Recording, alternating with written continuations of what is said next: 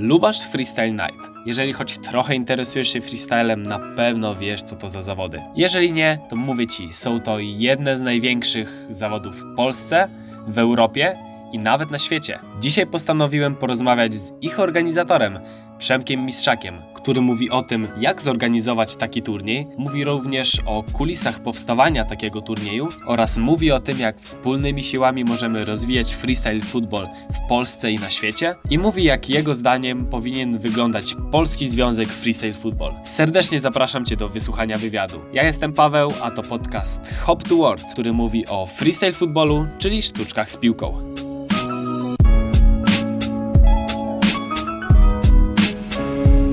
Cześć Przemek, miło mi Cię słyszeć. No cześć, witam Cię. Powiedz na początku, kiedy ostatnio miałeś trening. W zasadzie e, ostatni trening, jeden z nielicznych w tym roku, odbyłem dzisiaj, gdzie miałem okazję pograć z, z, moim kolegą Marcinem Samsonem. Pewnie większość z Was go kojarzy, chyba jeden z najstarszych aktualnie grających freestylerów w Polsce.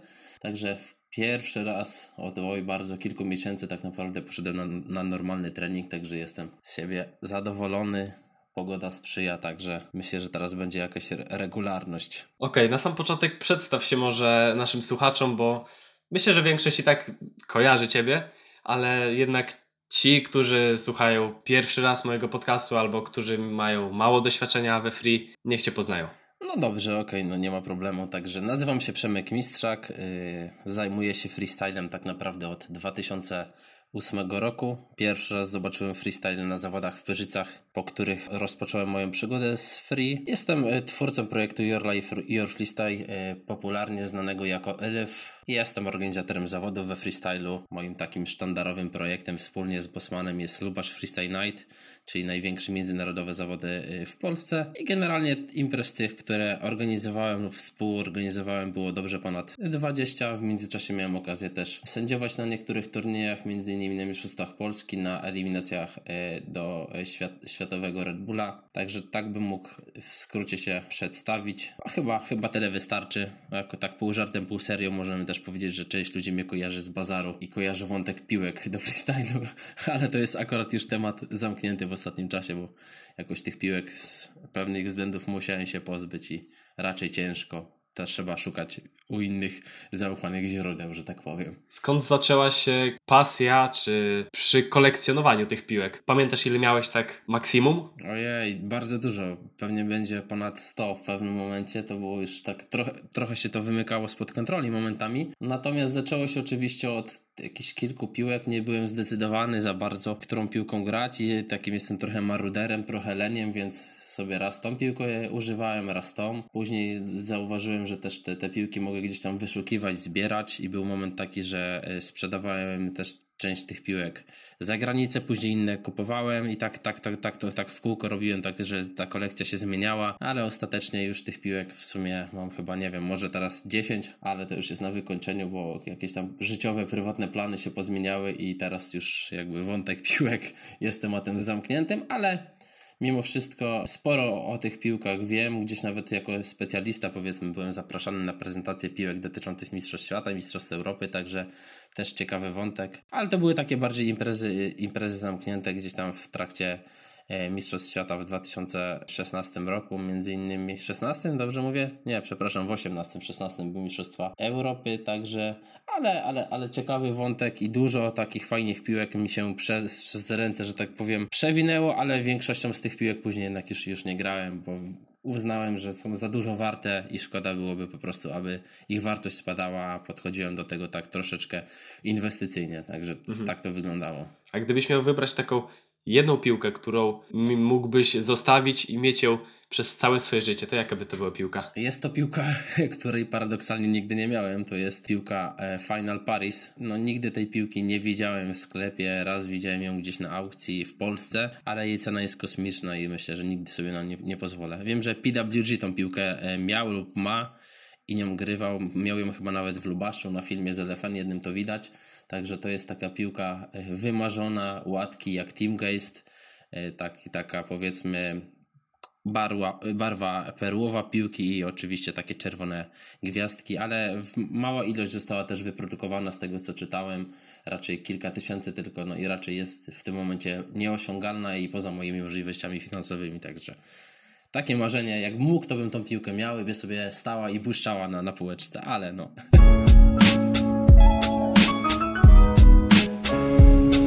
Okej, okay, wspomniałeś o projekcie sztandarowym, o projekcie twoim, no jednym z większych na pewno, Lubasz Freestyle Night. I ostatnia edycja, w której miałem okazję brać udział i w której miałem przyjemność też pomagać, miała miejsce w styczniu. I teraz na pewno robiłeś sobie jakieś takie podsumowanie tego. I powiedz, gdybyś jeszcze kiedykolwiek w przyszłości organizował jakiś turniej, miał patrzeć na tą edycję tegoroczną, to na co byś zwrócił większą uwagę przy organizacji następnego turnieju? Y, wiesz co, tak naprawdę już mi się mylą te turnieje. Nie, nie, nie mogę nawet chyba wskazać dokładnie zwycięzców z, z poszczególnych edycji. I tak samo mylą mi się wątki do poprawy, natomiast jakby po każdej edycji wyciągałem wnioski. W tym roku wydawało mi się, że to wszystko jest dość dobrze opanowane, y, ale finalnie wyszło tak, że trochę się rozjechał budżet przez to, że y, wyszła ta sytuacja z Erlendem. To chodziło o to, że y, zupełnie nieświadomi byliśmy tego, że tam jego bilet powrotny był anulowany, bo z pierwszego lotu nie skorzystał, bo stwierdził, że na własną rękę przyleci do Berlina, bo miał jakiś wcześniejszy wyjazd. Ja się zgodziłem, bo nie robiłem mu problemów w związku z tym i finalnie finalnie okazało się, że oba loty zostały anulowane, no i trzeba było po prostu z dnia na dzień praktycznie zebrać te pieniądze i, i ten bilet mu jakby zrefundować. Ja się poczułem do odpowiedzialności, tam około 1000 zł sam dołożyłem, a reszta to była dołożona z środków zebranych od freestylerów, którzy tam wpłacali je na konto. A jeszcze z takich kwestii, które na pewno można byłoby poprawić, no to oczywiście zawsze zwracam uwagę na to, że coś jest e, nie do końca zrobionego właściwie, jeżeli chodzi o oprawę, o przebieg samej imprezy, bo wiadomo, to nie jest impreza, e, jak niektórym się wydaje, wielkobudżetowa i zawsze można byłoby tą oprawę zrobić lepiej, jakieś tam prezentację zawodników poprawić,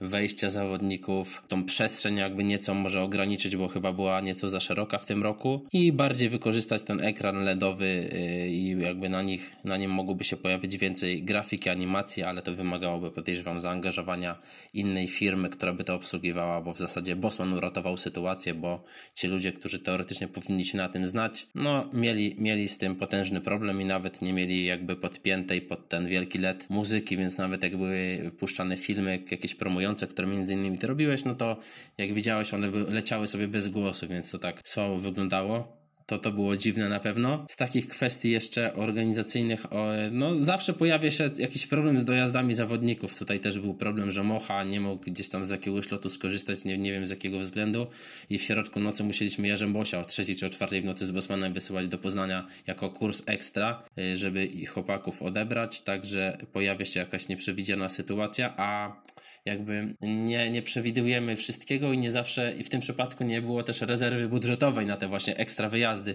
ekstra koszty związane z dojazdami, bo tak myślałem, że się nam budżet dość ładnie zepnie. Ale to powiedzmy są takie, takie kwestie dość, dość takie e, e, oczywiste. No na pewno warto byłoby zawsze jak najlepsze nagrody zawodnikom u, e, ufundować i zwiększać ten budżet nagród, ale no to jak wiemy to nie jest takie proste, więc to na pewno bym chciał yy, poprawiać zawsze, no bo jednak wiem, jaki poziom mają nasi freestylerzy i nie tylko nasi, generalnie wszy wszyscy uczestnicy, więc zasługują naprawdę, bo no mega dużo pracy trzeba włożyć, żeby wygrać taki lubasz, a, a te nagrody nie są, myślę, w dalszym ciągu ogólnie we freestylu yy, współmierne do włożonej pracy. Także, ale to jest bardziej problem, myślę, taki no, e, całego naszego środowiska. Są jakieś tam wyjątki. Teraz były zawody tyle Mistrzostwa Europy dla kobiet, to tam na przykład nagrody były naprawdę już pokaźne, ale to tak uznaję też tamte zawody te Mistrzostwa Europy w Budapeszcie, które były niedawno, to jako taki bardziej projekt komercyjny, gdzie tam kilka dziewcząt było zaangażowanych. Ale wracając do Lubasza, no to co tu poprawić? No wiadomo, że logistycznie jest to dość trudny turniej z tego względu, że jednak jest to spora odległość od, od lotniska, trzeba zorganizować transport dla zawodników, bo nie wyobrażam sobie, żeby wiesz, mieli na, na własną rękę po prostu przyjechać do Lubasza, no bo wielu by zrezygnowało, a dla innych to byłoby mega problematyczne jechać jakimś PKS-em z Poznania półtorej godziny, przesiadki, przesiadki, a tak jednak tutaj staram się y, zapytać wszystkich zawodników, o której godzinie mogą być na najbliższym PKP i te transporty jakoś tam y, im dograć, ale największa moja bolączka to chyba jest zapewnienie bezpieczeństwa zawodnikom niepełnoletnim, no bo jednak organizujemy jakby kompleksowo. To jest nocleg, są dojazdy i jest, są całe trzy dni w Lubaszu i ja zawsze się tego boję, że statystyka mi mówi, że w końcu no siłą rzeczy powinno się coś stać, no bo na tyle edycji turnieju nic poważnego się nie stało, ale obawiam się, że prędzej czy później na którychś zawodach może jakiś wypadek no losowy po prostu się zdarzyć, ale dość poważny i ja, ja bym nie chciał mieć kogoś na sumieniu i też później ponosić odpowiedzialności, bo robię dla środowiska coś dla nas wszystkich, bo uznaję, że jesteśmy wszyscy powiedzmy taką wspólną paczką i, i ja, ja po prostu organizuję nam, nam, nam możliwość zrobienia zawodów i meetingu, ale później jakby przyszło do czego, to podejrzewam, że odpowiedzialność by gdzieś tam spadła na mnie i jest to dla mnie bardzo stresujące już teraz, a co dopiero gdyby miało się coś wydarzyć, więc kwestia bezpieczeństwa i tego, jak wybrnąć z tego, żeby ci zawodnicy niepełnoletni byli bezpieczni, żeby było wszystko zgodnie z prawem, to jest tak zawsze dla mnie największą bolączką. Nie bardzo jestem w stanie to jakoś, jak, jakoś ogarnąć samemu, a mało kto się kwapi, żeby się w to zaangażować, no bo to jest po prostu ta wspomniana odpowiedzialność i jakieś tam ryzyko, nie? Także, no, czyli na pewno logistyka, poprawienie oprawy, no i generalnie jakby wydłużyć dobę z 24 do 48 godzin byłoby dobrze, bo ten natłok tych konkurencji na, na, na Lubaszu jest jednak strasznie intensywny i no, ciężko mieć po prostu siłę na to wszystko. I wiem, że freestylerzy są zmęczeni, bardzo zmęczeni, no bo jednak cały dzień coś się dzieje, więc trzeba byłoby wydłużyć ten turniej o dzień lub dwa, ale wtedy to też mogłoby wpłynąć na frekwencję, no bo nie każdy jest w stanie na taki turniej przyjechać, ale to też by generowało dodatkowe koszty dla wszystkich, więc to jest takie dość problematyczne, ale tutaj akurat rozwiązanie problemu zależałoby od jak tak naprawdę dwóch stron. I od strony organizatorów, i uczestników, ale no to, to wymagałoby jakby szerszej dyskusji na, na forum wszystkich freestylerów, nie? Także tak to bym widział, myślę. Przygotowując się do pytań, przeglądałem twojego Facebooka i tak zleciałem na pewno 2015, 14 i zauważyłem kilka zdjęć twoich we współpracy z HTC. Widziałem, że tam robiliście jakieś pokazy i tak dalej. I teraz, jakbyś mógł opowiedzieć y, tym wszystkim słuchaczom, którzy nas słuchają, od czego to się zaczęło i jak można ogarnąć sobie, albo jak można wypromować siebie, żeby mieć takie zlecenia na pokazy, ale nie tylko od takich mniejszych firm, tylko na przykład też od większych. No HTC nie należy do mniejszych firm, tylko to jest no już ranga światowa. Wiesz co, no, wydaje mi się, że w przypadku HTC u mnie to było tak, że nie pamiętam kiedy to było, ale powiedzmy chyba w 2014 roku jakoś tak zgadaliśmy się z Krzyśkiem Golonką i gdzieś pojechałem na e, jedno zastępstwo za niego na pokaz i okazało się, że jakby no, formuła moich występów bardzo się spodobała organizatorce takiej firmy, e, która pracuje w takiej dużej firmie eventowej, no jakoś tak wyszło, że Krzychu zaprosił mnie później do współpracy, mimo że gdzieś tam słyszałem, że kilka osób za niego wcześniej gdzieś tam jeździło, a wydawało mi się, że ja jestem no nieco słabszy może freestylerem, może nie jestem jakimś showmanem, ale ogólnie moja formuła występów bardzo przypadła im do gustu, no i, i wyszło tak, że coraz częściej miałem jakieś tam zastępstwa, i później gdzieś tam Krzychu wpadł na pomysł, żeby zrobić taki team freestyle'owy Krzycha Golonki. No i właśnie w związku z tym e, przed finałem Ligi Europejskiej, to było w Warszawie w 2015 roku, pojawiło się zlecenie dla HTC, bo akurat Krzysiek miał wtedy chyba, obsługiwał wtedy też strefę dla Western Union. No i tak wyszło, że ja razem z Ronim pojechaliśmy e, na event dla HTC i robiliśmy tam jakieś tam pokazy i warsztaty i okazało się, że też było strzałem w dziesiątkę to, że ja trochę znałem włoski. To było trochę tak, że przed tym finałem wszyscy myśleli, że w finale będzie Napoli. Okazało się, że to Napoli w półfinale było wyeliminowane, ale wielu e, włoskich kibiców już do tego, do Warszawy miało bilety kupione i tak dalej. No i akurat to była taka sytuacja, to już taką anegdotkę opowiadam, że nagle zobaczyłem grupkę Włochów, Wspomnę też, że byłem po operacji kolana, więc ta noga jeszcze nie była taka super, wiesz. No i nagle zacząłem mówić po włosku w trakcie animacji. Akurat gdzieś tam ktoś jakiś wysoko postawiony z HTC był na strefie i, i, i ta pani z agencji tej yy, PR-owej i nagle tłum ludzi zebrałem na strefę i po prostu patrzyły na mnie te panie i tak, co? Na tej zasadzie, nie? Więc to, to fajnie bardzo wyszło. Jeszcze zresztą tam jakieś telefony jako nagrody w ogóle rozdawaliśmy w naszych konkursach, także to było coś fajnego. No, dla mnie to bardzo fajne doświadczenie wtedy i dało mi takiego kopa, żeby po tej kontuzji wrócić do freestylu, także jakby muszę powiedzieć, że tutaj jest duża zasługa Krzycha, bo Krzychu mnie zmotywował do tego, żeby jednak gdzieś tam wrócić i samo to, że mi dał szansę, bo gdzieś tam wiesz, ja jakichś tytułów jako freestyler nigdy nie osiągnąłem, a on mi gdzieś tam y, dał szansę i okazało się, że, że się sprawdziłem, także no, dzięki niemu bardzo dużo y, występów miałem po prostu i jakby zmotywowałem się, żeby się rozwijać, dopracować moje pokazy, gadkę w trakcie pokazów, po prostu zacząłem wymyślać pomysły moje na jak robić jakieś tam animacje, takie rzeczy. I później pojawiły się w konsekwencji jakieś tam kolejne zlecenia, jakieś mniejsze lub większe, ale jeżeli miałbym coś jakby podpowiedzieć innym freestylerom, no to powiem tak, to nie jest tak, że jakby zawsze bezpośrednio jakaś, jakaś znana marka się z wami skontaktuje, tylko często są takie po prostu firmy eventowe, które dostają zlecenie albo biorą udział w jakichś tam przetargach na organizację jakichś imprez tematycznych dla jakiejś firmy. I często nie wiecie dla jakiej firmy, więc czasem dajecie dumpingowe za niskie stawki po prostu, a później się okazuje, że gracie dla nie wiadomo jakiej firmy. więc tak to czasem wygląda, ale akurat tutaj była sprawa jasna w przypadku HTC. No ale jeszcze miałem okazję gdzieś tam na Euro 2016 występować też jakby nigdy się z tym za bardzo nie afiszowałem, ale to też była impreza taka powiedzmy trochę zamknięta, więc nawet nie mam z tego za bardzo materiałów, które mogą gdzieś tam yy, wykorzystać. No i było kilka występów gdzieś dla, dla, dużych, dla dużych marek i światowych i, i polskich, także ciekawe doświadczenia. Także wspominam bardzo dobrze, natomiast jakby nigdy się z tym nie afiszowałem. Pewnie zauważyłeś, że jakoś nie prowadzę regularnie swojego fanpage'a i jakby ja już na początku y, stwierdziłem, że jakby oddzielę grubym murem jakby mnie jako mnie, jako freestylera, a mnie jako organizatora. Jakby staram się tych wątków za bardzo nie łączyć i raczej nie korzystałem z tego, co jako organizator jakoś tam doświadczyłem, żeby to jakoś wykorzystać w, dla realizacji jakichś własnych tam, yy, wiesz, korzyści za bardzo, więc to jakby oddzielałem od siebie i nie było chyba też przypadku, może, może jakieś sporadyczne, że ktoś mnie zauważył i tam po prostu kojarząc mnie z Lubaszem jakiś mały występ zaprosił na tej zasadzie, że a, ty robiłeś zawody w Lubaszu, to przyjeźdź do nas gdzieś tam w okolicy Lubasza, no nie?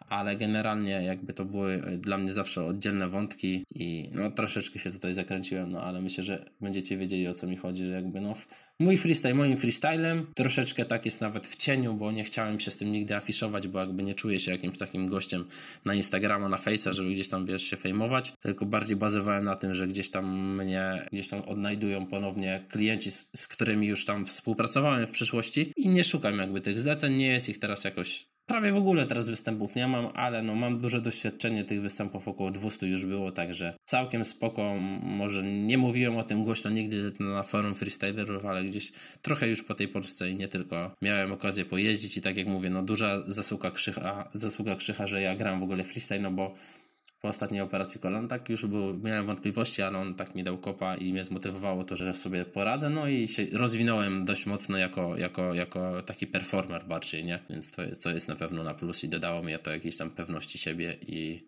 zacząłem luźniej do tego podchodzić, nie na zasadzie, że wiesz, jak niektórzy wchodzą i robią seta na pokazie, tylko na luzie sobie gram i jest spoko, no nie? Tak to wygląda.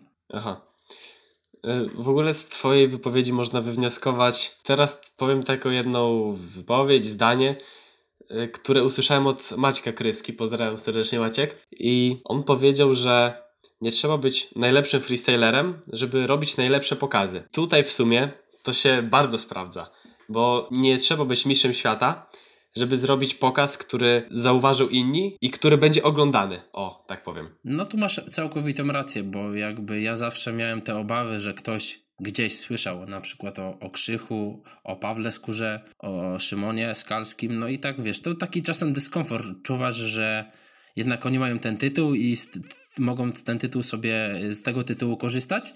I czasem jak to słyszałem, to na początku się trochę byłem taki, wiesz, od razu przygaszony, ale z czasem podchodziłem do tego, no tak, wiem, wiem kto to jest, szanuję mega, mega, mega, mega umiejętności posiadają ci, ci ludzie, także ale no, na sam pokaz to nie ma większego wpływu i ludzie też cię mogą docenić jak najbardziej. Cieszą się tym występem, bo o to chyba chodzi, żeby ten występ się po prostu podobał i sprawiał wszystkim jakąś tam przyjemność, radość, więc i jak najbardziej się pod tym podpisuję, że no, nie trzeba mieć jakby w swoim CV szeregu osiągnięć z zawodów freestyle'owych, żeby robić dobre występy. I myślę, że to się sprawdza i widzimy taką tendencję też gdzieś tam za granicą, że wielu freestylerów, którzy może nie mają na swoim koncie tylu osiągnięć co Polacy, mają tych występów naprawdę całkiem sporo i wychodzi im to bardzo dobrze. No i wiadomo, że zawody, a pokazy to jest zupełnie co innego. Na zawodach, wiadomo, na zawodach są jakieś utarte schematy, stety lub niestety w ostatnim czasie. Jest to bardzo zaawansowane technicznie, no i wymaga to naprawdę ciężkiej, ciężkiej, regularnej pracy, żeby na zawodach coś ugrać. Natomiast pokazy, no to jest już twoja tak naprawdę sprawa. Tak jeszcze jako ciekawostkę mogę powiedzieć, że ostatnio właśnie miałem jakiś tam występ i, i ludzie po prostu kojarzyli mi chryca i ja właśnie o tym sam na, na wstępie powiedziałem, jak się przedstawiałem, że wiem, że kojarzą Państwo tutaj Michała Rycaja i powiedziałem o nim, że to jest mega gość i w ogóle jakby ja wychodzę z założenia, że nie ma sensu ukrywać tego, że udawać, że się kogoś nie zna albo że jest się lepszym, tylko ja normalnie mówię szczerze i z przyjemnością, że jest taki Michryc, który no wygrał wszystko, co się da, że jest naprawdę mega, mega kozakiem, po prostu mega człowiek i robi takie rzeczy, że po prostu kosmos, więc jestem nawet trochę, trochę taki, wiesz, przestraszony, że muszę przed Pańskim zagrać, i ale mam nadzieję, że się po prostu będzie podobało, no bo tak to jest, więc jakby ja wychodzę z założenia, że fajnie, doceniać kogoś innego i głośno o tym mówić, nie ma co tam, wiesz, robić siebie gwiazdora na siłę, bo to, bo to też nie o to chodzi. Przynajmniej ja takiej filozofii nie wyznaję, nie? Także tak to wygląda. Wspomniałeś o tym, że stety albo niestety przygotowywanie setów. Już z tego wywnioskowałem, że myślisz tak, że nie opłaca się przygotowywać tych setów i że to jest złe. Dobrze mówię? Y, wiesz co, y, jakby ja wychodzę z założenia, że sety są ok, jeżeli patrzymy na jakby aspekt taki czysto sportowy freestylu, no bo wtedy jesteś w stanie się idealnie przygotować do występu i wtedy zajmiesz jak najwyższą lokatę. Natomiast jeżeli spojrzymy na freestyle, na taki po prostu fan, na taką zabawę, to wtedy myślę, że tych setów i powielania kogoś nie, nie ma sensu. Lepiej sobie grać dla przyjemności to, co chcesz, to, co lubisz, a nie to, co da ci tylko i wyłącznie, wiesz, jakieś tam miejsce albo osiągnięcia, więc ja na przykład prywatnie patrząc, jakbym miał zdrowe kolana, to bym pewnie harcił tylko era. Tak naprawdę tylko era bym grał, tylko i wyłącznie era, bo mi się ten R podoba. Natomiast patrząc na zawody, no to wiadomo, że trzeba, trzeba się przygotowywać, ale ja jestem zdania, że najlepiej grać to, co się podoba. To, co masz ochotę, grasz. Ja powiem ci nawet, że ja od dawna bardzo mało filmów oglądam freestyle'owych i jeżeli nawet ktoś by mi powiedział, że ja nie wiem, kto kogoś tam kseruje, naśladuje, to akurat tym się za bardzo nie przejął, bo nie jestem ostatnio nawet na bieżąco, ale wiem, że dużo młodych freestylerów jednak idzie w tym kierunku tych setów. Wiadomo, że to mega wygląda z, z, jakby patrząc z boku, że to naprawdę spoko jest, ale no dla nich nie wiem, czy to się nie zatraca w tym tej, tej, tej, tej elementu tej, tej, tej przyjemności z gry, jeżeli wiesz, cały czas coś powielasz i sobie narzucasz cały czas jakiś tam reżim, że musisz to, to, to opanować, nie? Ja wychodzę z założenia, że fajnie byłoby sobie, kurczę, no nie wiem, no, strzelam, patrzę już prywatnie, zrobić 50 rzeczy, wiesz, po prostu kombo takie basiców, 50 trików na przykład, nie? To sobie raz wymyślę, a raz tu, kurczę, no nie wiem, coś z potylicami się powie, takie cokolwiek, nie, nie, nie planuję za bardzo, także bardziej gra taka dla przyjemności niż układanie schematów to się w, przypadku, w moim przypadku też sprowadza do pokazów. Gdzieś tam jest tam mniej więcej ta sama kolejność, ale nie mam w głowie, że robię cały czas to samo. Czuję też czasem taki, wiesz, niedosyt, że kurczę, fajnie byłoby jeszcze coś więcej pokazać, ale no to wymagałoby, wiesz, już wtedy trochę gry, gry pod sety, właśnie sety takie bardziej pokazowe, a ja bardziej mam jakiś schemat, kolejność mniej więcej, wiesz, gdzieś tam upper, RSD przykładowo, no i w tej kolejności gdzieś tam sobie występuję, ale nie ma, nie narzucam sobie tego, ale z drugiej strony taka nauka setów to też, no myślę, że ma, ma swoje y, plusy, no bo też tak uczymy się jakby takiej, wiesz, dokładności, cierpliwości, bo to nie jest łatwe zagrać bez błędnego seta. No i później myślę, że ci freestylerzy, którzy grają te sety gdzieś tam powielone lub nie, no to mogą je dowolnie łączyć i jednak skilla mimo wszystko muszą wyrobić, żeby te sety zagrać, więc jakby szacun dla nich, ale jakby ja prywatnie jakbym grał sobie tylko dla przyjemności, no to jednak nie byłbym zwolennikiem setów, no ale wiem, że te przejścia, nie przejścia są teraz też w modzie, więc siłą rzeczy, jeżeli chcemy coś znaczyć w zawodach, to to musimy robić po prostu, nie? Więc każdemu zostawiam dowolność. Nie wiem, czy to Uszyma było w filmie, a może nie Uszyma, ale na zasadzie hasło takie kiedyś było play your way, na tej zasadzie, no nie? Podążaj swoją drogą, graj tak jak chcesz i będzie spoko, nie? Ja jakby nie chcę być częścią tych dyskusji, czy sety są dobre, czy złe, czy taka formuła zawodów powinna być dobra, czy wiesz, 3 razy 30 sekund, czy wejścia open, bez limitu czasu i tak dalej, no nie? No to jakby ja wolę być obserwatorem takich dyskusji niż sam coś narzucać, dlatego wiesz, no jak robię zawody, to muszę jakoś to po prostu czasowo spinać i bardziej tym się kieruję jako już taki, jako, jako organizator, nie jako freestyler wtedy, nie, że no muszę, muszę wyrobić się po prostu w czasie i iść zgodnie z planem i, i pilnuję tego czasu na zawodach, no nie, więc tak to wygląda. No dobra, freestyle powinien, no jak sama nazwa mówi, jest to freestyle, czyli wolny styl. Każdy robi co mu się podoba. Ale nie myślisz albo czy nie zauważyłeś na przykład na turniejach tego, że jest dużo takich osób, które grają bardzo podobne rzeczy. I czy to nie idzie w tą stronę, że jest jakaś ikona freestylu i każdy leci albo robi podobne rzeczy, a tak jakby nie wymyśla swoich. Co ty o tym myślisz? Wiesz co, na pewno, ale zdaję sobie też sprawę, że nie jest to łatwe, ale z drugiej strony to, to granie praktycznie jeden do jednego tak, tych samych rzeczy, no, działa na ich niekorzyść, no bo w żaden sposób się nie wyróżniają, nie? Więc to z jednej strony są może dobrzy w tym, co robią, ale z drugiej strony niczym się nie wyróżniają. Tak jak właśnie powiedziałeś, kiedyś był e, Michryc na pewno, który zdecydowanie tą grą się wyróżniał i dalej się wyróżnia. Szymek według mnie swoją szybkością i opanowaniem allrounda też się wyróżniał zawsze i się wyróżnia. On aż ma, w jego przypadku się zastanawiam, czy on nie ma kłopotu z dobraniem trików na zawody, no bo grać w batelkę i 3 razy 30 sekund, to w, w, przypadku jego zasobu trików to jest kosmos, wybrać w ogóle coś, a on jeszcze czasem wybiera w ostatnim czasie takie rzeczy, że po prostu są tak trudne, że po prostu czasem jest dropi, nie? A mógłby zagrać bardziej zachowawczo, podejrzewam, i dojść do finału, prawie do finału, no wiadomo, bo jest konkurencja w Polsce jest potężna, no tak samo mieliśmy Pawła Skórę, który jednak swego czasu to jakby wszyscy jego naśladowali, nie? Taki był nurt głównie we freestylu, że wokół era wszystko się kręciło, ale no jestem zdania, że fajnie byłoby się czymś wyróżniać, niekoniecznie gra tego samego się opłaca, tak się mówi, że grają wszyscy te Erlandowe kminy powiedzmy, gdzie też dużo ludzi mówi, że Erland kopiuje i tak dalej, tam od kogoś, no nie?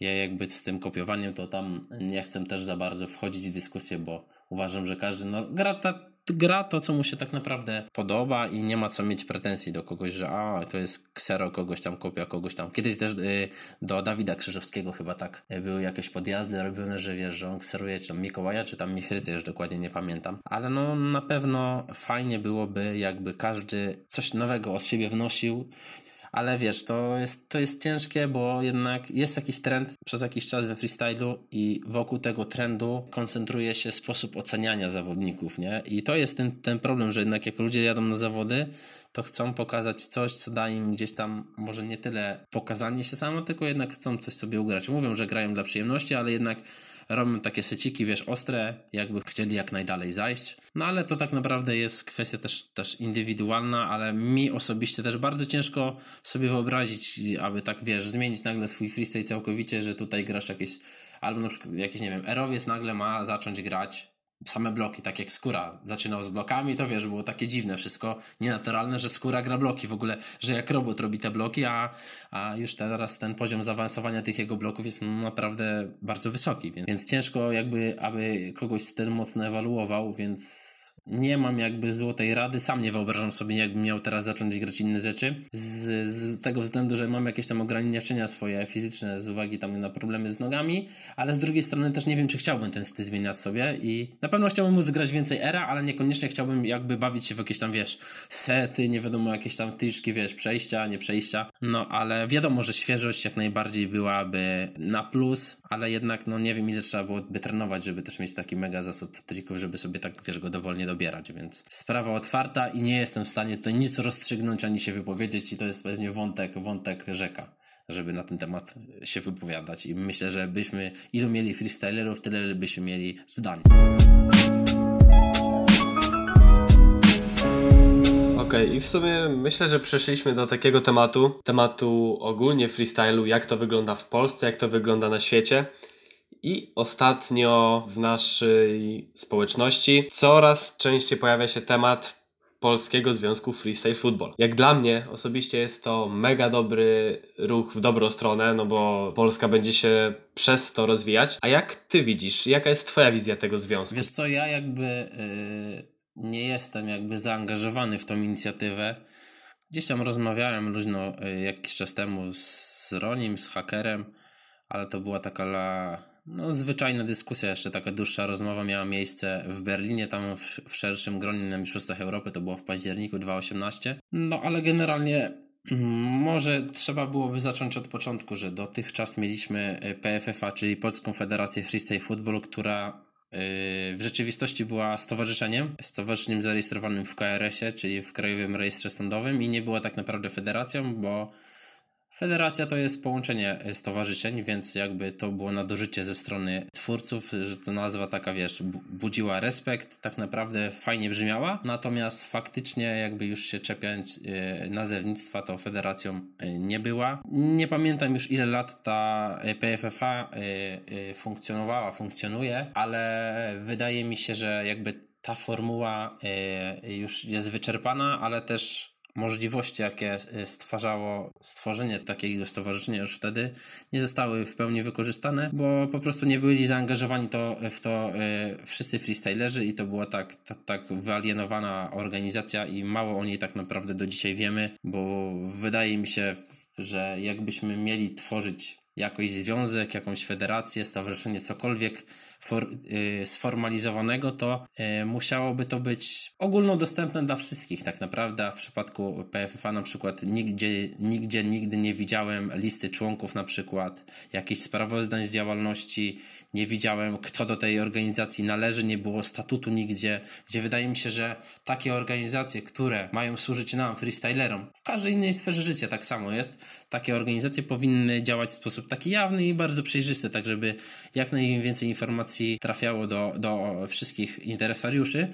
No a interesariuszami jesteśmy my freestylerzy w przypadku PFF-a, więc tego myśl, wydaje mi się, że zabrakło, bo wtedy jakby można było bardziej y, ten potencjał y, z posiadania takiej organizacji wykorzystać. Powinny być jeszcze jakieś tam, wiesz, wybory na członków, konsultacje, spotkania i tak dalej, no bo jakby każda rozmowa może wnieść jakąś wartość dodaną, a tego, y, a tego zabrakło, więc tak naprawdę dla mnie PFA jest taką trochę zagadką cały czas. No nie wiem, nie wiem jak to funkcjonowało, więc ciężko mi się wypowiadać, ale nie było na pewno kilku, y, kilku elementów, które sprawiałoby, że ta działalność była bardziej przejrzysta i bardziej efektywna, ale to już jakby przeszłość, więc ja mam nadzieję, że przy tworzeniu tych nowych organizacji to po prostu wiesz, jakoś, jakoś będzie stworzone bardziej tak, y, jako taki kolektyw dobrze działający, w którym, w który zaangażuje się masa y, freestylerów i że przede wszystkim, że wszelkie informacje jakby gdzieś tam, wiesz, będą po prostu ujawniane, nie będzie nic robione gdzieś tam za plecami, no bo uważam, że jeżeli chcemy tworzyć związek Polski Związek Freestylerów, oczywiście docelowo, bo na początku to nie jest, nie jest taka prosta sprawa, żeby taki związek zrobić, zarejestrować, aby Ministerstwo Sportu gdzieś tam patronowało temu, ale żeby to zrobić, no to myślę, że musimy zaangażować wszystkich freestylerów w Polsce i robić jakieś powiedzmy takie w cudzysłowie walne zgromadzenia, po prostu sobie porozmawiać, pogadać, ale jak wiemy z tym jest jak na razie kłopot, bo tam większość ludzi jest odważnych gdzieś tam się czasem wypowiedzieć w internecie, a później jak przychodzi do jakiejś debaty, szerszej rozmowy, to się pewnych tematów zupełnie nie porusza, więc jeżeli chcielibyśmy to rozwijać, ten sport, to jakby musielibyśmy wypłynąć na szerokie wody i jak największa liczba osób musiałaby się zaangażować. No i wiadomo, ktoś musi później to e, kontrolować, rozliczać i powinna być pełna jawność i przejrzystość działalności, no bo bez tego uważam, że daleko nie zajdziemy i też wkradnie się prędzej czy później, jak to w każdej sferze innej, jakaś prywata, więc fajnie by było, jakbyśmy po prostu wiedzieli na bieżąco, jak się sprawy mają, czy gdzieś tam już te kluby, bo to chyba mieli zacząć chłopaki od klubów jakichś lokalnie sportowych, czy tam takich jakby powiedzmy klubów do, dotyczących województw i czy te kluby już są powołane, kto jest w składzie, jakie mają, wiesz, swoje e, cele, co zamierzają robić. Fajnie jakby to było wszystko na, na bieżąco publikowane, jawne, a ja bym wtedy też mógł gdzieś tam jakieś swoje pomysły, myślę, że podrzucać, bo jakby ja teraz jestem na tyle daleko od freestylu, że bardziej mogę się dzielić moimi przemyśleniami, jakieś udzielić jakichś ewentualnie wskazówek, że bezpośrednio sam y, chyba nie chciałbym się w to angażować, bo jakby moje życie skręca trochę w inną stronę. No i chciałbym na razie wrócić do samego freestylu jako sportowiec bardziej sobie, a więc na razie był, mogę, oczywiście jak będzie taka chęć, jak będą chłopaki chcieli, to mogę coś tam spróbować doradzić, pomóc ze swojej strony, ale no nie jestem w stanie zaangażować się czasowo i no bo to jednak wymaga dużego zaangażowania, tak jak Lubasz wymaga kilka miesięcy, no to w przypadku jakiejś organizacji, takich stowarzyszeń, to też trzeba regularnie działać, bo tylko systematyczną pracą możemy pozyskiwać jakieś środki, możemy coś rozwijać i tylko pytanie właśnie, w którym kierunku będzie to szło, czy będzie chodziło o to, żeby gdzieś tam, wiesz, organizować więcej zawodów, wspierać freestylerów, czy z kolei chodzi o to, żeby bardziej zrzeszyć freestylerów i jakby wprowadzać jakieś normy, jakieś, no nie wiem, no nie wiem, czy to ograniczenia, wymogi, że na przykład muszę być zrzeszony freestylerem, żeby brać udział w zawodach, albo mieć, korzystać z jakiegoś tytułu, żeby robić pokazy. No bo tu też jest ta kwestia dalej według mnie nie, nie rozstrzygnięta, kto jest mistrzem Polski, mistrzem świata, bo tak naprawdę no, nie ma chyba takich uregulowań prawnych nigdzie w Polsce, żeby jakby mieć to na wyłączność w tym momencie, więc to fajnie byłoby w jakiś sposób uregulować, ale to wymagałoby, myślę, zaangażowania wszystkich. Po prostu jakichś normalnych głosowań, debat, rozmów, a nie, żeby decydowało o tym tylko kilka osób, tylko wszyscy zainteresowani, ale no trzeba byłoby też zmotywować wszystkich freestylerów, żeby się zaangażowali w taką dyskusję i, i żeby to, wiesz, miało ręce i nogi, bo wtedy fajnie było. Ja jestem takim zwolennikiem takiej, powiedzmy, demokracji bezpośredniej, w której każdy byłby zaangażowany w coś. Ale no wiadomo, no w Polsce to tak nie, nie funkcjonuje, ale fajnie by było, jakby, jakby tak to działało, czyli jakby angażujemy wszyscy, nic o nas bez nas na tej zasadzie, nie? Żeby każdy miał prawo wypowiedzi i troszeczkę odwagi i takiej, i, wiesz, konstruktywnej krytyki, podzielić się opiniami wszystkich, no więc to wymagałoby takiego zdroworozsądkowego podejścia, bo ja się boję, żeby ktoś też kiedyś nie spróbował zagarnąć sobie tego freestylu i, i nie, nie zrobił po prostu, nie chciał zrobić po prostu samemu na tym, na tym gdzieś tam pieniędzy, nie? No bo ja jestem daleki od tego, bo ja gdzieś tam przyjąłem na początku, że, że freestyle nie będzie w moim przypadku jakimś yy, pomysłem na życie, takim w sensie, wiesz, finansowym, bo gdzieś tam moje życie zawodowe zupełnie w innym kierunku idzie, więc fajnie by było, jakby ktoś zadziałał tak mocno ale żeby to dotyczyło wszystkich i wszyscy byli zaangażowani, no ale na pewno muszą być osoby, które wiesz, poświęcą bardzo dużo czasu i wtedy trzeba zaangażować ich też środki finansowe, więc y, też naturalną koleją rzeczy by było, żeby te osoby też były później jakoś wynagrodzone. No, więc najgorzej jest zacząć, ale no, dopinguję i trzymam kciuki i jak będzie tak ktoś chciał poprosić mnie o jakąś pomoc, radę, no to myślę, że się podzielę moją opinią, bo, bo tyle na, tyle na ten moment mogę zrobić, bo fajnie byłoby, jakbyśmy to rozwijali, bo wydaje mi się, że gdzieś tam niektóre społeczności, no nie wiem, no w Skandynawii tak sobie coraz lepiej działają i fajnie byłoby, jakbyśmy nie odstawali i żeby jakby pozycja polskiego freestyle na świecie była coraz mocniejsza, bo wydaje mi się, że był taki moment, że na Pragę mało osób jeździło, więc na Superbalu nie było za bardzo Polaków, widać, nie wiem, to był chyba Liberec 2016, o ile mnie pamięć nie mieli, gdzie tylko chyba Guzik był w 16 i Kalina była tam w finałach kobiet, no i wydaje mi się, że jakby musimy się scalić i, i zmobilizować, fajnie by było, żebyśmy byli bardziej widoczni na świecie i żebyśmy mieli większy wpływ na, na te decyzje w WFFA, no bo jednak teraz to widzę, że wiesz, tak Lukasom dość mocno jest wszędzie zaangażowany, a nie, niekoniecznie wiem, czy on, on po prostu robi najlepsze zawody, największe zawody. Czy one są najlepsze, to właśnie największe zawody, ale to też miałbym dużo zastrzeżeń w y, co do tego, jak one są robione, bo po prostu tak można po prostu wziąć kalkulator i policzyć, jaki jest budżet z samego wpisowego, a gdzie są zawody robione ale to już jest inna e, para kaloszy, więc niekoniecznie uważam, że zawody robione przez Lokasa są zawodami najlepszymi i nie wiem, czy nie są nastawione na zysk pewnych osób, ale to są jakby tam, wiesz, takie luźne przemyślenia, nie wiem, bo musiałbym, musiałbym się zaangażować, ale ja jakby jestem zwolennikiem tej pełnej przejrzystości i jawności, czy to na arenie polskiej, czy na międzynarodowej, fajnie było jakby to było takie, wiesz, angażowanie wszystkich freestylerów i żeby nie miało to po prostu ręce i nogi, no bo im więcej tajemnic, tym więcej dywagacji i tak dalej i to niczemu dobremu wydaje mi się, że nie służy, no nie?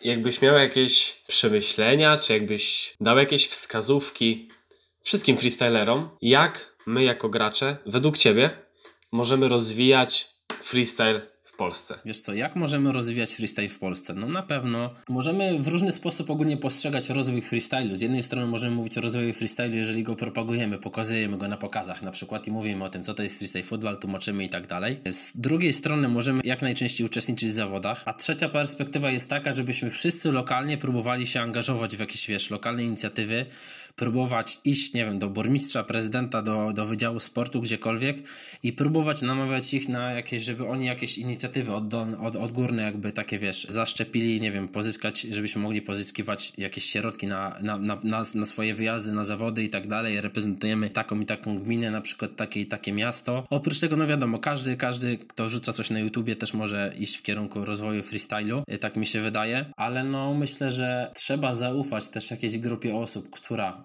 ma jakby większe doświadczenie i dużą wiedzę i kogoś trzeba poprzeć i go po prostu wspierać w jakimś tam zakresie, jak ktoś po prostu tego potrzebuje, bo wtedy możemy dojść do kogoś, kto posiada po prostu pieniądze, aby móc nas wesprzeć jako freestylerów, no bo wiadomo, jest bardzo dużo do zrobienia. Każdy freestyler chciałby pewnie mieć na przykład darmową miejscówkę do grania na zimę. Każdy freestyler chciałby mieć na sprzęt sportowy. Każdy chciałby mieć pieniądze na wyjazdy, jakieś stypendia. W innych dyscyplinach sportu to bardzo często jest. To już nie mówię, jakim, na jaką skalę to się odbywa, bo nie mam pojęcia. Natomiast jest, więc fajnie byłoby, jakbyśmy każdy indywidualnie próbował u siebie, żeby po prostu jak najwięcej osób po prostu robić tak zwany raban i próbować, wiesz, walczyć o, swo o swoje, bo czemu nie? Po prostu można zawsze próbować bo bardzo często takie decyzje zależą od dobrej woli kogoś niż od zapisów prawnych, no nie? Więc y, można próbować, jakby no nie, nie, ciężko mi składać złoty środek. Y, no ja ze swojej strony wiem, co robiłem dla rozwoju freestylu, no, założyłem ten projekt, ile robiłem te zawody najpierw dla średnio zaawansowanych, i gdzieś tam próbowałem te zawody cały czas robić, jakieś tam jakiś turniej online po drodze się pojawił, także ja ze swojej strony uważam, że ja jako ja zrobiłem dla rozwoju freestylu dużo, ale no wiadomo, że każdy może mieć jakiś pomysł. Nie ma ograniczonego katalogu tego, co można zrobić do rozwoju free według mnie. No jest bardzo dużo wątków, no ty sam na swój sposób widzisz, że ty rozwijasz freestyle w ten sposób, że piszesz artykuły, robisz wywiady, zrobisz czasem jakieś filmy, nie? i każdy musi małą cegiełkę dołożyć, ale jeżeli tam każdy tą małą cegiełkę dołoży, no to ten mur rośnie, tak? I po prostu to jest jakby efekt takiej kuli śniegowej, no nie? Że im więcej, tym więcej to bardziej się rozrasta, no nie? Więc to jest na pewno na plus. No, ci, którzy mają duże zasięgi gdzieś tam, no nawet Krzychu bardzo dużo zrobił dla freestyle, no bo zobaczmy, no tam chyba ma ponad milion subskrybentów na, na, e, na YouTubie, no już pomijając wątek że, e, tego, że często tam jest treść taka bardziej piłkarska, ale jednak wiedzą, że Krzychu jest freestylerem i nawet jeżeli powiedzmy 0,01% osób zajmie się gdzieś tam, będzie próbował robić triki, to część z nich zostanie we freestylu i pójdzie w tym kierunku, więc to już, to już nam bardzo dużo daje, więc musimy robić wszystko, żeby zachęcać ludzi do, do oglądania freestyle, do podziwiania, do kibicowania gdzieś temu, ale też musimy szukać też pieniędzy, no i nowych freestylerów, bo im nas będzie więcej, tym będziemy bardziej postrzegani na, i traktowani na poważnie, no nie? Ale to wiem też z was doświadczenia, że jak widzę, co się dzieje, że często ludzie jakby bardziej dbają o swój interes, zapewnić sobie gdzieś tam pokazać coś dla siebie, niż jakby robić coś tak dla społeczności, nie? Więc to jest takie, no to jest trudna sprawa na pewno i wymagałaby, no pewnie konsultacji ze setką osób, osób i każdy miałby swoje zdanie i trzeba wybrać to, co najlepsze z tego, więc jakby no bardzo trudna, trudna sprawa, dlatego o tym mówię, że jakby już były coraz bardziej zaawansowane prace nad tworzeniem związku, żeby po prostu wymaga to konsultacji z jak największą liczbą osób, żeby każdy miał szansę się wypowiedzieć i się angażował w to, więc żeby to było wszystko, wiesz, zrobione jak najlepiej się da i żebyśmy wykorzystali potencjał, jaki w tym drzemie, nie? Okej, okay, wróćmy jeszcze do Lubasza. To jest takie teoretyczne pytanie, takie przypuszczające. Jestem ja i chcę zrobić turniej pokroju Lubasz Freestyle Night, ale nie ogólnoeuropejski, tylko ogólnopolski. Wyobraź sobie, że stoi przed tobą taki Paweł i się ciebie o to pyta. Jak pokażesz mu drogę tak od samego początku do, może nie do samego końca, ale jak poprowadzisz go przez te pierwsze schodki dotyczące samej stricte organizacji i w sumie też e, funduszy? Hmm. No to tak. Przede wszystkim na początku, jeżeli bierzesz się za zawody, to na pewno e, nie planowałbym zawodów wielkości Lubasza, jeżeli chodzi o liczbę uczestników, bo z doświadczenia wiem, że bardzo ciężko zrobić zawody na ponad 100 osób, żeby te, ta, ta, ta setka przyjechała, a od tego zależy Twoje planowanie Twojego budżetu, bo budżet robisz pod jakąś liczbę freestylerów i ponosisz pewne ryzyko, więc musisz przyjąć na początku jak duże zawody chciałbyś zrobić dla ilu zawodników i jeżeli to wiesz, no to możesz sobie zacząć coś tam rozpisywać, planować. No dobra, ale jeżeli w ogóle zdecydowałeś się, żeby zrobić te zawody, no to musisz mieć jakieś wsparcie z zewnątrz, bo samemu tych zawodów nie jesteś raczej w stanie zrobić. Więc na, na, przykładzie Lubasza, no to musisz mieć jakiś, jakiś, jakiś, jakiś filar i musisz mieć wsparcie z jakiejś strony. W przypadku Lubasza to tym wsparciem była gmina i Ośrodek Kultury w Lubaszu. I to byli ludzie, którzy byli, są ludzie, którzy znają mnie od, od, od no już, już dobrych 2000, o już 7, 7 lat, więc jakby ja już y, gdzieś tam ich do, dość dobrze znam i sobie wzajemnie ufamy i, i pawamy z sympatią do siebie, więc tutaj mam nieco prostsze zadanie, no ale w tym przypadku no próbujesz y, się skontaktować na pewno. Najlepiej gdzieś szukasz jakiejś, jakiegoś, jakiegoś punktu zaczepienia, jakiegoś kogoś znajomego, czy to w klubie sportowym, czy w ośrodku kultury, czy, czy w gminie. No i jeżeli to ci się uda, to rozmawiasz zazwyczaj z jakimś dyrektorem klubu sportowego, ośrodka kultury, tudzież z burmistrzem. No i wtedy, jeżeli zaakceptują Twoje pomysły, to musisz czekać ufnie do uchwalenia budżetu jakby rocznego gminy, że jakieś środki się pojawią.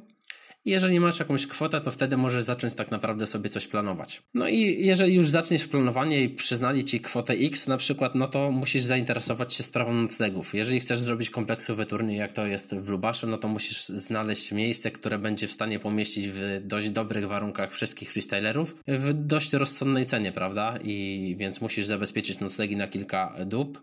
Musisz oczywiście wziąć pod uwagę to, że muszą być jacyś tam opiekunowie, zapewnione jakieś kwestie e, no i musisz wynegocjować, wynegocjować jakąś cenę za wynajem tych noclegów. Jeżeli powiedzmy masz już noclegi, wtedy możesz podjąć decyzję, czy na przykład chcesz jeszcze zawodnikom zapewnić dodatkowe obiady. No zapewnisz te obiady lub nie, czyli szukasz firmy, która będzie mogłaby te obiady przygotować, przywieźć. No i przy takiej ilości jak w Lubaszu, to można gdzieś tam się troszeczkę potargować, no bo nawet każda złotówka robi różnicę, prawda?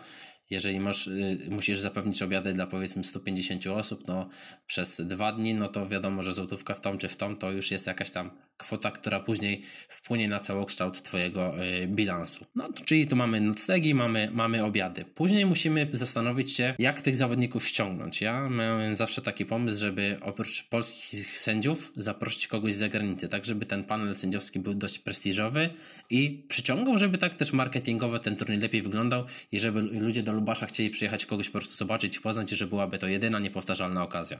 Ostatnio był na przykład Erland, na przyszłości byli też inni zawodnicy z zagranicy. Już pomijam fakt, że z każdym zawodnikiem, nie tylko z sędzią, rozmawiałem indywidualnie zawsze i pomagałem im planować podróż i tak dalej, ale do tego jeszcze zaraz wrócimy. Później musisz zastanowić się nad tym, już idę według punktów takich, które ja mam rozpisane zawsze w takiej swojej tabeli, jak robię zawody. Później gdzieś tam mam zawsze, biorę pod uwagę też jak, jakiś catering dla sędziów. Czyli po prostu ja, w moim przypadku to po prostu ja załatwiam im jakieś jedzenie, gdzieś tam im je dowożę w trakcie całego dnia zawodów, tak żeby czuli się dobrze i komfortowo, bo wiem, że mają bardzo dużo pracy, jest to bardzo duży wysiłek przede wszystkim y, taki, taki psychiczny, bo muszą być bardzo skoncentrowani. Później musisz jeszcze oczywiście y, zastanowić się, kto będzie w stanie zrobić Ci stronę internetową, plakaty, wszelkie grafiki, musisz zaplanować jakąś kampanię y, marketingową. Tu akurat Ty byłeś, Paweł, zaangażowany trochę w to w tym roku, gdzie tam z Bosmanem coś tam działaliśmy wszyscy razem. No i musisz mieć stronę internetową najlepiej, na której będą gdzie opcja zapisów, ale to jest dość zaawansowane. Ja miałem ten komfort, że miałem człowieka, który się zna na tym bardzo dobrze, bo tak jakbym miał zapłacić za tak zaawansowaną stronę, to musiałbym całkiem sporo zapłacić. Oprócz tego musisz wziąć pod uwagę, że potrzebny jest ci dobry prowadzący. Ktoś, najlepiej na cały turniej, ktoś, kto ci poprowadzi całe zawody i będziesz mógł na nim polegać, jak, jak tak, że będziesz mógł na chwilę zniknąć. Ale to nie jest taka prosta sprawa. Oczywiście, jak trzeba komuś zaufać i ktoś te zawody może poprowadzić i pilnować tego czasowo. Później musisz zastanowić się, czy będą ci potrzebni jacyś wolontariusze, ktoś do pomocy. W moim przypadku to byli, nie byli tacy typowi wolontariusze, to znaczy byli wolontariusze, ale dostali jak w ramach podziękowań pewną kwotę pieniędzy, ale byli to chłopacy, którzy wiesz, pomagali, sprzątali, widziałeś ich pewnie na hali cały dzień byli, nie? Pomagali w muzyce, tam to był chicken i prezes, no byli kozacy jak nie wiem, no nie? To musisz tym się zająć. Później jest kwestia tego, że przydałby się oczywiście kamerzysta, żeby mieć jakieś materiały, udokumentować te zawody, aby robić kolejne. I to jest potrzebne zarówno sponsorom, freestylerom, ale także tobie na pamiątkę, więc na pewno kamerzysta jest ważny. Później musisz się zastanowić nad transportem.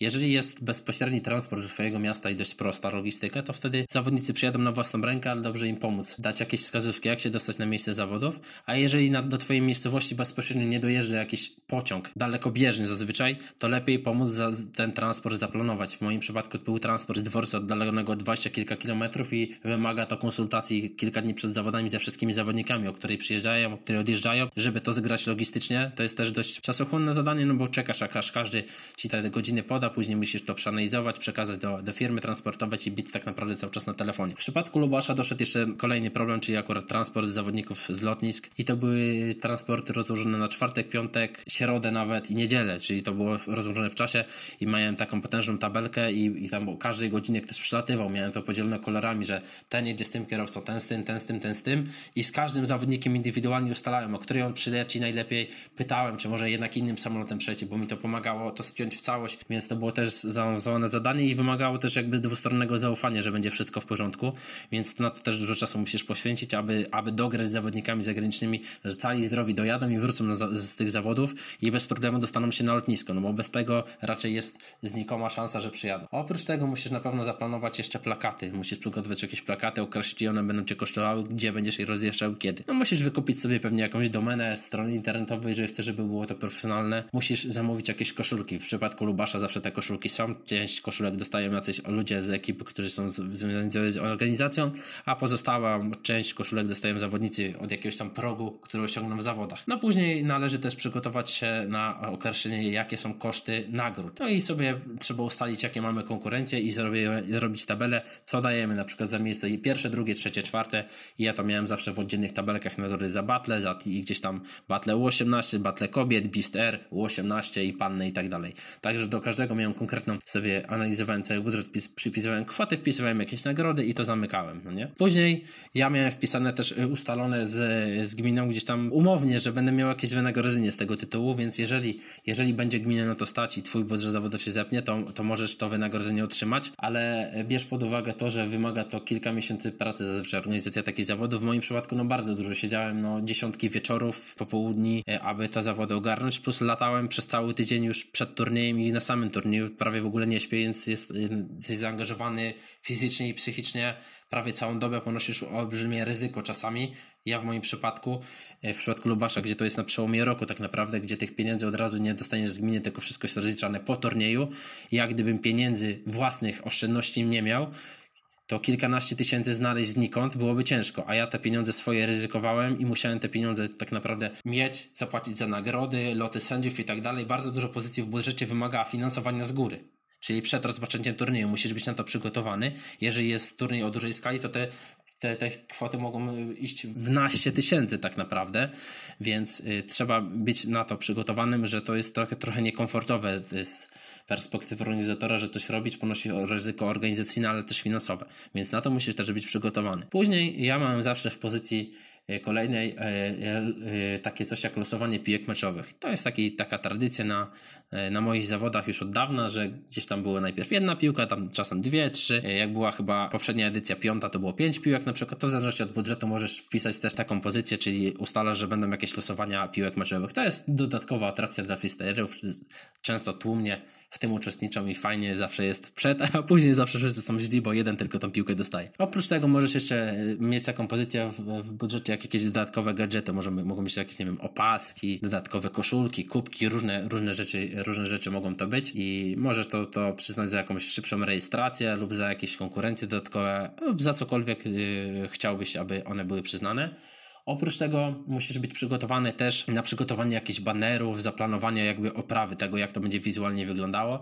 W przypadku Lubasza, jak pewnie widzieliście, to był akurat taki podłużny yy, baner Lubasz plus dwa takie stojaki, bo jakby nie chciałem, żeby to generowało potężne koszty, bo można byłoby robić wielką ściankę, ale to już byłyby zdecydowanie wyższe koszty. Oprócz tego jest taka pozycja jak sama oprawa, czyli rider techniczny, czyli to są wszelkie lampy, ta firma, która to będzie obsługiwała, e, ekran, nagłośnienie i tak dalej, agregat, bo, który, który to zabezpiecza, a alternatywnie, bo nie zawsze musisz pamiętać, że jak będziesz dogrywał miejsce zawodów, czy to na przykład będzie na, jakieś, na jakimś, w jakimś amfiteatrze, na boisku, na hali, nie wszędzie zabezpieczenia te energetyczne, nie wiem jak to się fachowo nazywa, są na tyle mocne, aby nie wywalało korków po prostu, więc czasem jest potrzebne zasilanie zewnętrzne, czyli jakiś tam agregat, prawda? Bo może nagle wszystko wywalić korki i nagle zawody są przerwane. Raz tak było Lubaszu kiedyś, jak śmialiśmy się, że Robik światło wyłączył w trakcie batelki. było coś takiego.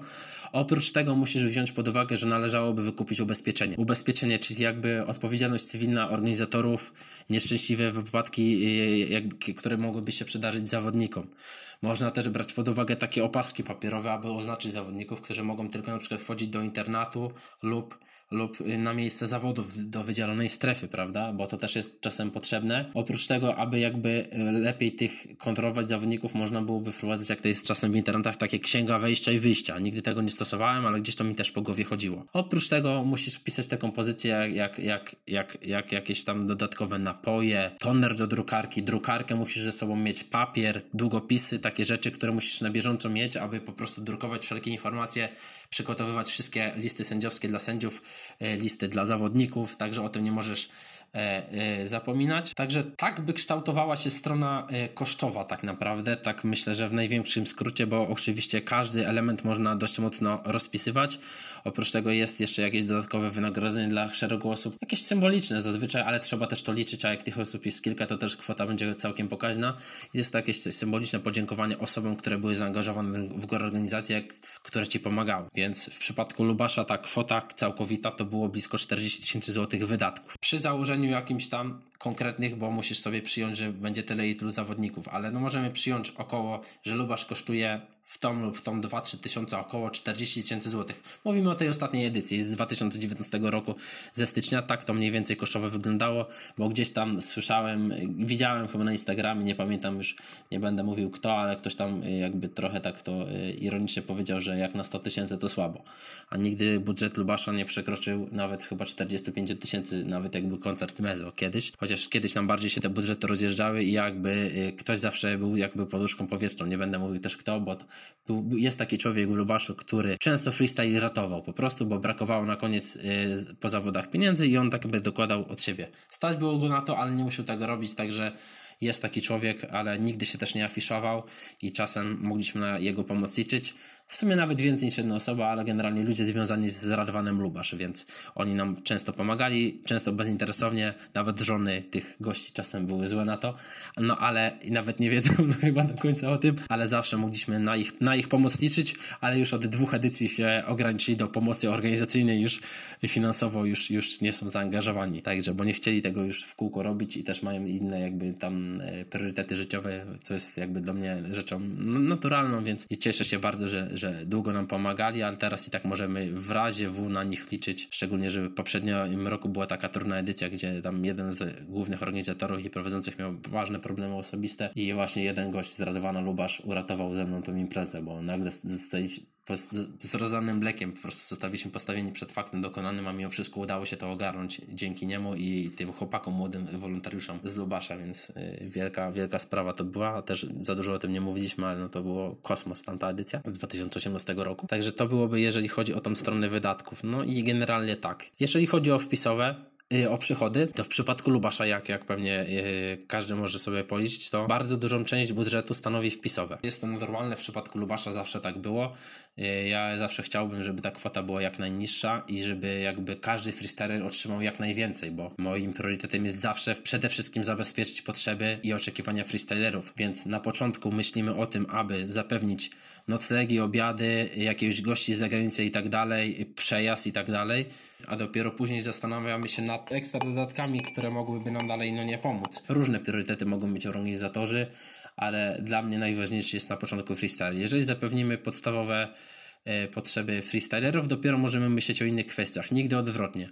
A różnie to bywało, jakby no nie podobało mi się to może za bardzo i czasem nie widziałem sensu ponoszenia pewnych wydatków przez innych y, organizatorów i uważam, że były po prostu nieracjonalne, nieadekwatne do potrzeb, ale to już jest inna sprawa. A przechodząc do, y, jeszcze do, dalej do tych przychodów, to w przypadku Lubasza, no to wpisowe to było około 26 tysięcy, gmina, gmina dała y, kwotę 11 tysięcy i jakąś tam ostatni ułamek to, to byli sponsorzy, więc to była kwota tam już marginalna tak naprawdę, ale są to nasi stali partnerzy, którzy nas od lat y, wspierają, więc cieszę się, że, że tak jest, więc w miarę ten budżet się nam bilansował na poziomie 40 tysięcy złotych, ale no tutaj trochę ten Airland nam y, utrudnił sprawę. I były jakieś tam, pojawiły się dodatkowe jakieś wydatki związane z tym, że y, musieliśmy tam dopłacić trochę pieniędzy opiekunom w internacie i tak dalej za agregat, bo okazało się, że agregat nie był od firmy, tylko gdzieś tam y, z gminy, ale z jakiejś tam jednostki gminy, która normalnie wystawiła fakturę i tak dalej, i tak dalej, więc troszkę na, na, na, na ten budżet się rozjechał, ale nie na tyle, żeby jakoś wyglądało to bardzo tragicznie. Także e, tak to by wy, wyglądało. No, z mojej strony no, nie ciężko mi ocenić, czy, czy to było dużo, czy mało. Ja e, miałem ustalone, że otrzymam wynagrodzenie w kwocie 3000 zł. Powiem szczerze, że to znam dużo łatwiejsze sposoby zarabiania pieniędzy niż organizacja zawodów biorąc pod uwagę fakt, że no, angażuję no, potężne środki finansowe, własne angażowałem, no to ponad 10 tysięcy złotych było za każdym razem praktycznie, które musiałem gdzieś tam zamrozić i bałem się, czy to się wszystko zepnie, więc, ale no te, w tym roku no, nie było tych nawet nawet 3000 zł, tylko 2000 zł, bo, bo, bo do Erlenda e, dołożyłem, no ale no nie uważam, że jest to jakoś działalność zarobkowa, bo siedziałem, nad turniejem no, 4-5 miesięcy i ponosiłem no, dużo stresu, na to dużo stresu każdy, kto będzie chciał organizować zawody, musi się przygotować, zachować spokój i często poświęcić dużo czasu kosztem innych rzeczy na po prostu do, dogranie pewnych spraw. No, w moim przypadku no, nie jestem w stanie stwierdzić, ile dokładnie czasu poświęciłem, no ale myślę, że to przed zawodami to były setki raczej godzin, dziesiątki wieczorów i sam czas już turnieju jest Meksykiem po prostu, bo pewnie większość z freestylerów wie, że ze mną bardzo mała szansa jest dłużej porozmawiać, jak gdzieś ciągle lecę, coś robię, mam milion spraw na głowie, bo jakby wyznaję zasadę, że większość rzeczy jednak muszę robić sam. Część rzeczy oczywiście dzielę. No to jest kwestia trochę mojego charakteru, że trochę się boję y, jakby rozdzielać bardzo te obowiązki, że coś może pójść nie tak, a jednak ja mam w tym kwestii duże doświadczenie. Niemniej staram się gdzieś tam tą pomoc y, otrzymywać. Ty mi, Paweł, między innymi pomagałeś, ale też Bosman robi wielką robotę, gdzie tam Bosmana prawie nikt nie zna. A Bosman to jest człowiek, bez którego nie byłoby Lubasza i nie byłoby Lyfa, bo to jest człowiek, który w ogóle już nie otrzymuje tak naprawdę żadnego wynagrodzenia Narodzenia za to, co robi. On dostanie symbolicznie, wiecie, jakąś flachę, da mu coś do jedzenia, jakiś tam gadżet i on się, się jara. Ja w sumie nie wiem, czemu on to robi. Podejrzewam, że my się z Bosmanem znamy już bardzo długo, już prawie 10 lat, już bardzo dobrze się znamy, mamy bardzo dobre relacje, w sumie jest takim moim przyjacielem tak naprawdę i robi to chyba dla mnie i mówi, Przemuś, po co my to robimy? Na tej zasadzie czasem się śmieje, ale robi to, zawsze przyjeżdża, marudzi, marudzi, ale dzięki niemu bardzo dużo rzeczy jest ogarniętych, mamy fajną stronę, mamy grafiki, wszelkie plakaty, pomagał yy, ogarnąć te grafiki na telebimach, sam zdjęcia robił, pilnował, bo tam ci ludzie z tej firmy nie ogarniali, także Bosman zawsze jest na, na miejscu, żeby mi pomóc, mimo że no, jest tam y, też zawodowo dość bardzo e, zaangażowany w różne poważne projekty, dużo poważniejsze niż LFN i też jakby organizacja zawodów nie jest mu tak naprawdę do niczego e, potrzebna, ale to jest Bosman, czyli Wojciech Szućko, prawie nikt go nie zna, ale powinien go każdy znać. To jest gość, którego mega szanuję e, i bardzo się lubimy i no, bez niego by bardzo dużo rzeczy się nie udało nigdy zrobić. Mało kto ma to taką świadomość. Też spojrzą czasem na Bosmana, to myślą, kurde, co to za gościu wkurzony albo specyficzny, a jak Bosmana się posłucha dłużej, to jest mega ogarnięty gość i bez niego by bardzo dużo rzeczy nie udało się tak naprawdę zrealizować. I to też nam jakby, nam, mówię nam, bo jakby ja postrzegam budżet zawodów w Lubaszu i wszystkich zawodów, które robiłem jako nasz wspólny tak naprawdę, bo dużą część wpisowego stanowi cały budżet, że to jest robione wszystko dla nas, żeby nam było wszystkim jak najlepiej tam, że dzięki temu, że jest Bosman, no to duże oszczędności w, jakby w tabelkach w budżecie były zapisane, no bo nie ponosiliśmy kosztów, a jak wiemy, takie profesjonalne rzeczy różne też by generowało nam jakieś koszty, prawda? Więc tak by to wyglądało. No i co tu jeszcze mogę powiedzieć o budżecie? No lwią część kosztów stanowią noclegi, jak wiecie. Bardzo dużo się wydaje też na nagrody wbrew pozorom, bo, bo e, to nie jest tak, że tylko te nagrody, które dostają ludzie na scenie, to jest wszystko. Później jeszcze są jakieś tam rozliczenia gotówkowe, bo tam jakieś nagrody finansowe oczywiście zawsze też są. Koszt stanowi spory też oprawa i jest mnóstwo tych małych pozycji, które generują finalnie koszty. No i też musimy pamiętać o tych, o, o transportach bo to są też dość spore pieniądze. No i oprócz tego obiady i generalnie no to tak grosz do grosza wydaje się najpierw mało, że a uda się te koszty mocno ograniczyć, a wychodzi, że jednak wychodzi blisko 40 tysięcy złotych po jednej i drugiej stronie.